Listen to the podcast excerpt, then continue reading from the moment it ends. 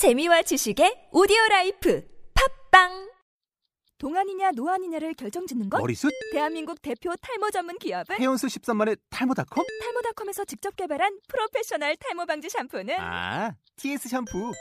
늘어진 두피 모공을 꽉! 단 한 올의 모발까지 꽉! 사용할수록 풍성해지는 나의 모발. 이제 탈모 고민 끝! TS 샴푸. 아웃도어 RV 레저 캠핑에 가장 유명한 쿨러 브랜드는 콜맨? 에이 아니야 도메틱이지 전 세계 캠핑카 냉장고도 전부 도메틱이라고 꽁꽁 얼린 생수통을 넣고 다녀야 하는 아이스박스 시대는 갔다. 전기나 차량용 배터리를 연결하면 스스로 냉각, 영하 22도까지 냉동이 가능한 냉동 쿨러도 오직 도메틱. 도메틱 쿨러로 무더운 캠핑장에서 더욱 시원한 맥주 맛을 느껴보세요 지금 바로 네이버에 도메틱 쿨러를 검색해 보세요. 티맵으로도 대리운전이 된다고 얘야 그런 호사를 누려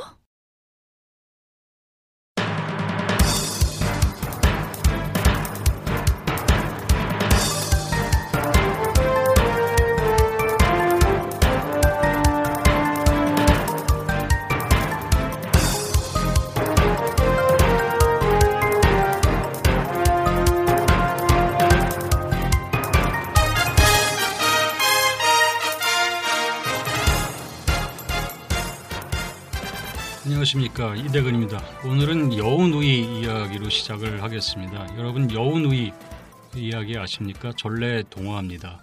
옛날 옛적에 아들만 셋 있는 부부가 살았습니다. 예쁜 딸을 갖고 싶어서 성황당에서 어, 빌었습니다. 그때 꼬리 아홉 달린 여우가 엿들었습니다. 결국 예쁜 딸을 얻게 되었죠. 그런데 날마다 외양간 소가 한 마리씩 죽어가는 이상한 일이 있었습니다. 그래서 아버지가 두 아들에게 첫째, 둘째 아들에게 지켜보라고 했는데 그 조느라고 뭐 지켜보지 못했죠. 그 셋째 아들은 눈 부릅뜨고 지켜봤습니다. 그런데 딸이 외양간으로 들어더니 공중 제비를 돌아서 여우로 변신을 하더니 속공무에서 손을 넣어서 간을 빼먹는 겁니다. 이걸 다음날 아버지에게 일렀더니 아버지가 딸을 시샘한다고 집에서 쫓아냈습니다. 절에 가서 살다가 가족이 보고 싶어서 집에 가겠다고 했습니다. 그랬더니 스님이 위험할 때 쓰라고 세 가지 색깔의 병을 주었습니다. 집에 갔더니 가족은 한 명도 없고 여동생 혼자 있었습니다. 여동생이 오라버니 밥 지어주겠다고 방으로 밀어 넣었는데 얼른 도망 나왔죠.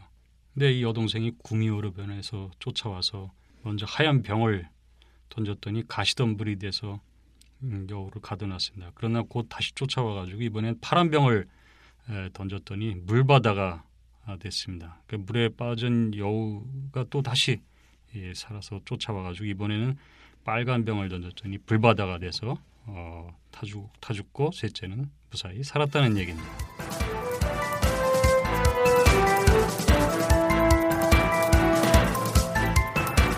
제가 왜 이야기를 하냐면 에, 여우누이 이야기와 박근혜 대통령의 국정 운영이 닮은 점이 많기 때문입니다. 6월 11일 검찰이 원세현 국정원장을 선거법 위반으로 기소를 합니다. 그리고 6월 24일 여야가 국정원 대선 개입 의혹에 대해서 국정조사 합의를 하게 됩니다. 말하자면 중요한 국면 전환이라고 할 수가 있는데요. 그동안에는 대선 개입 문제가 정치적 공방의 차원이었다면 이제 이제는 이게 하나의 실체 규명해야 될 의혹으로 부상을 하게 된 겁니다. 그런데 24일 그날 국정원이 남북 정상회담 회의록을 전격 공개합니다. 이것으로 또 다시 상황이 바뀝니다. 여권이 노무현 대통령이 NLL을 포기했다고 역공을 시작하면서 국면 전환 뒤집기에 나섭니다. 그러니까 대선 개입 문제와 NLL 회의록 공개 두 개의 의제가 대립하는 상황이 되면서 NLL 의제가 부상을 하게 됩니다. 자 이렇게 해서 박근혜 대통령은 말하자면 첫 번째 하얀 병을 던진 게 됩니다. 그럼 이 여운우이는 죽었을까요?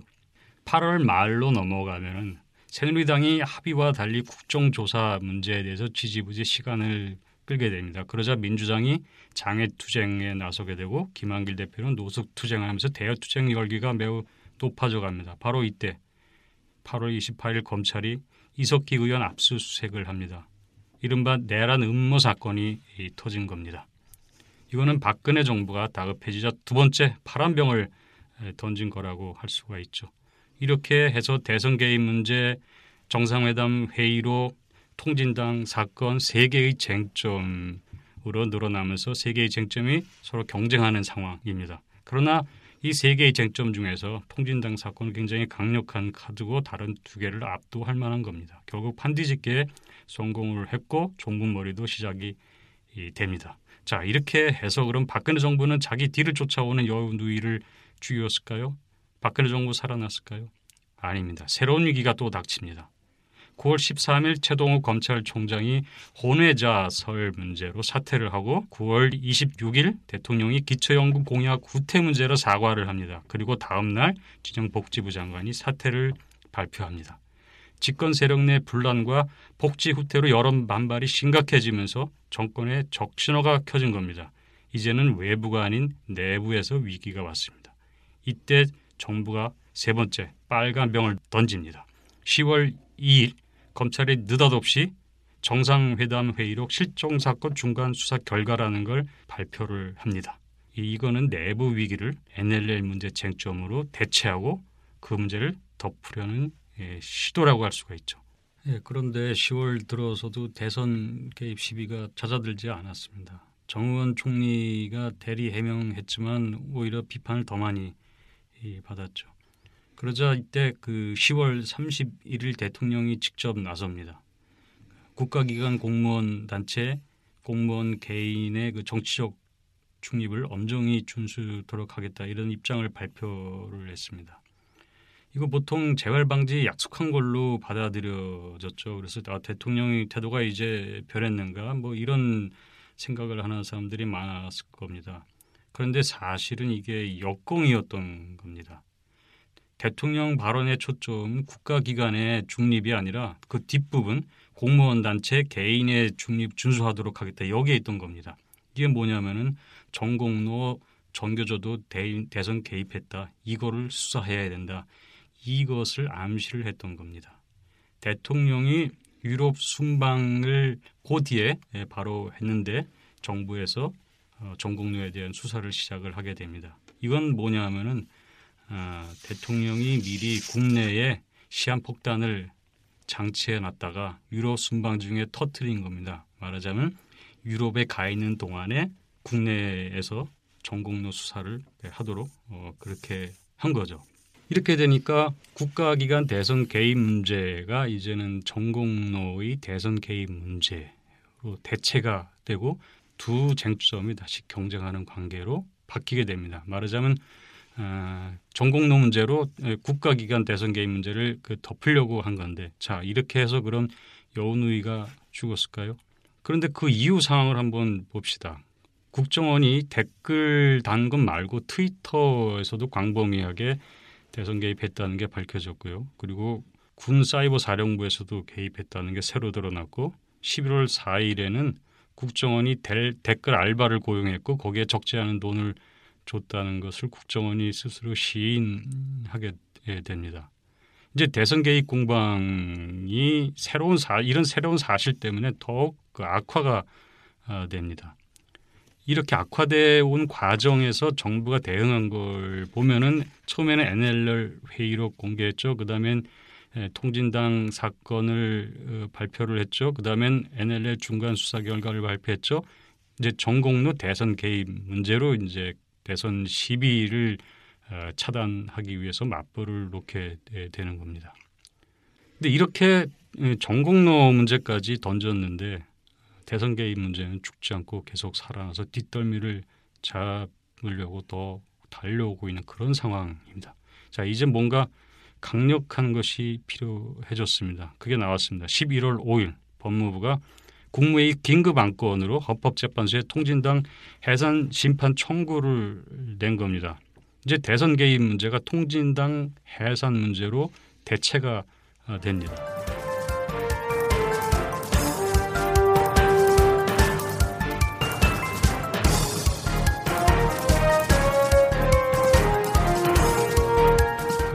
박근혜 정부 대응이 여운두유와 뭐가 갖고 다른지 한번 예, 볼까요? 같은 거는 우선 자, 예쁜 딸을 낳았다. 말하자면 대선 승리했다. 이겁니다. 그 다음에 그 딸이 문제가 좀 있다. 대선 승리는 했는데 정통성의 일부 훼손이 있었던 거죠. 그리고 그 딸이 계속 문제를 일으킵니다. 예, 대선 승리해서 집권은 했는데 정통성 시비에 계속 휘말리게 됩니다. 예, 이게 같은 점이죠.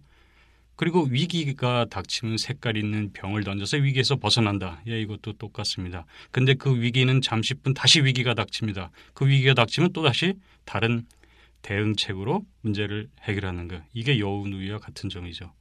그 다른 점은 스님은 여운우위에 대처하라고 세 번의 기회를 줬습니다. 근데 박근혜 정부는 도대체 지금 병을 한 다섯 개 던졌죠. 그런데도 어, 여운 누이로부터 벗어나지 예, 못한 것 같네요.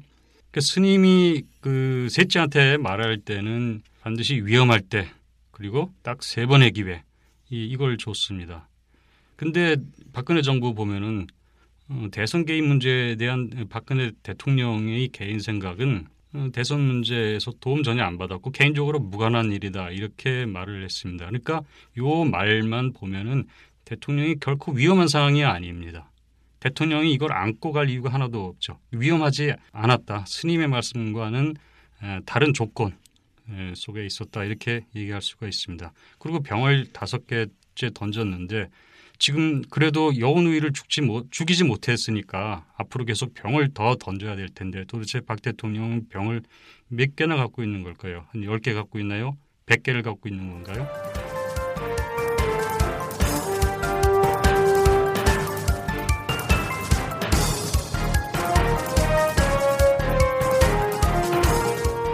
박근혜 정부에 뭐가 문제가 있길래 이렇게 계속 꼬이고 있는 걸까요? 그거는 예, 한마디로 박근혜 정치가 갖고 있는 몇 가지 특징 때문이 아닌가 생각을 합니다. 저는 그게 하나 한 네 가지 정도라고 생각을 하는데요. 첫 번째 위기 모면의 정치, 고개 정치입니다. 그게 수학 체감의 법칙이라고 있어요. 병을 예, 던질수록 그 약효는 점점 예, 떨어집니다. 그럼 그럴수록 더 강력한 처방을 해야 되죠. 충격의 강도가 더 높은 뉴스를 계속 만들어내야 됩니다. 그리고 어, 학습 효과라는 게 있습니다. 시민들도 계속 이런 충격 뉴스를 던져준다고 해서 그걸 따라가서 한눈 팔고 하는 것도 한두 번이지 계속 어, 그렇게 하겠는가 하는 겁니다. 그런 식으로는 결코 문제 해결을 할 수가 없습니다. 그건 문제 해결 방법이 아니라 단지 시선을 분산하는 인기 응변입니다. 이거는 지속 가능하지 않은 정치입니다. 이걸 언제까지 할 수 있을까요? 두 번째는 자기 해체의 정치입니다. 박근혜 대통령이 자기 정치적 자산을 하나하나 이건 내던져 버리는 겁니다. 병을 던질수록 자기 정치적 자산 하나하나를 버리는 겁니다. 자기를 소진하는 겁니다. 당장 시간도 벌고 관심도 돌리고 상대에 타격을 줄 수는 예, 있지만 그만큼 아니면 그것 이상으로 자신도 무너져 가고 있다. 검찰에 대한 신뢰, 국정원, 국가기관에 대한 신뢰가 떨어지고 나아가서 정권의 신뢰도 떨어뜨리게 됩니다. 그 박근혜 대통령 하면 어떤 이미지가 있었습니까? 원칙, 신뢰의 정치인, 그리고 선이 굵다.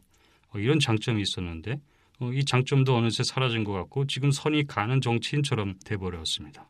그리고 여운위에 맞선다고 계속 병을 던지다 보면은 이 나라가 어떻게 되겠습니까? 물바다 불바다 천지가 돼서 여운위는 죽지 않고 마을은 다 망가지는 상황이 됩니다. 네, 그 다음에 부정의 정치입니다. 그뭘 하려는지는 잘 보이지 않고 뭘 안 하려는지만 보여주고 있습니다. 검찰 직원에게 통해서 검찰 통제하죠. 국정원 비호하죠. 전공로 정교조 때리게 하죠. 어, 국회 선진화법도 폐기한다고 하죠. 안 한다는 거, 못 하겠다는 것만 보입니다. 그 다음에 공안 정치입니다. 정치적 주체가 지금 여야가 돼야 되는데 지금 누가 주체입니까? 청와대와 공안기관입니다. 이 기관들이 터트리고 막고 혼자 북치고 장구치고 다 합니다. 여야는 지금 뭐 합니까? 구경하고 있습니다. 관전하면서 관전평하고 뭐가 터지면은 따라가서 수습하고 와글와글 어, 논쟁을 벌이는 것으로 끝나게 됩니다.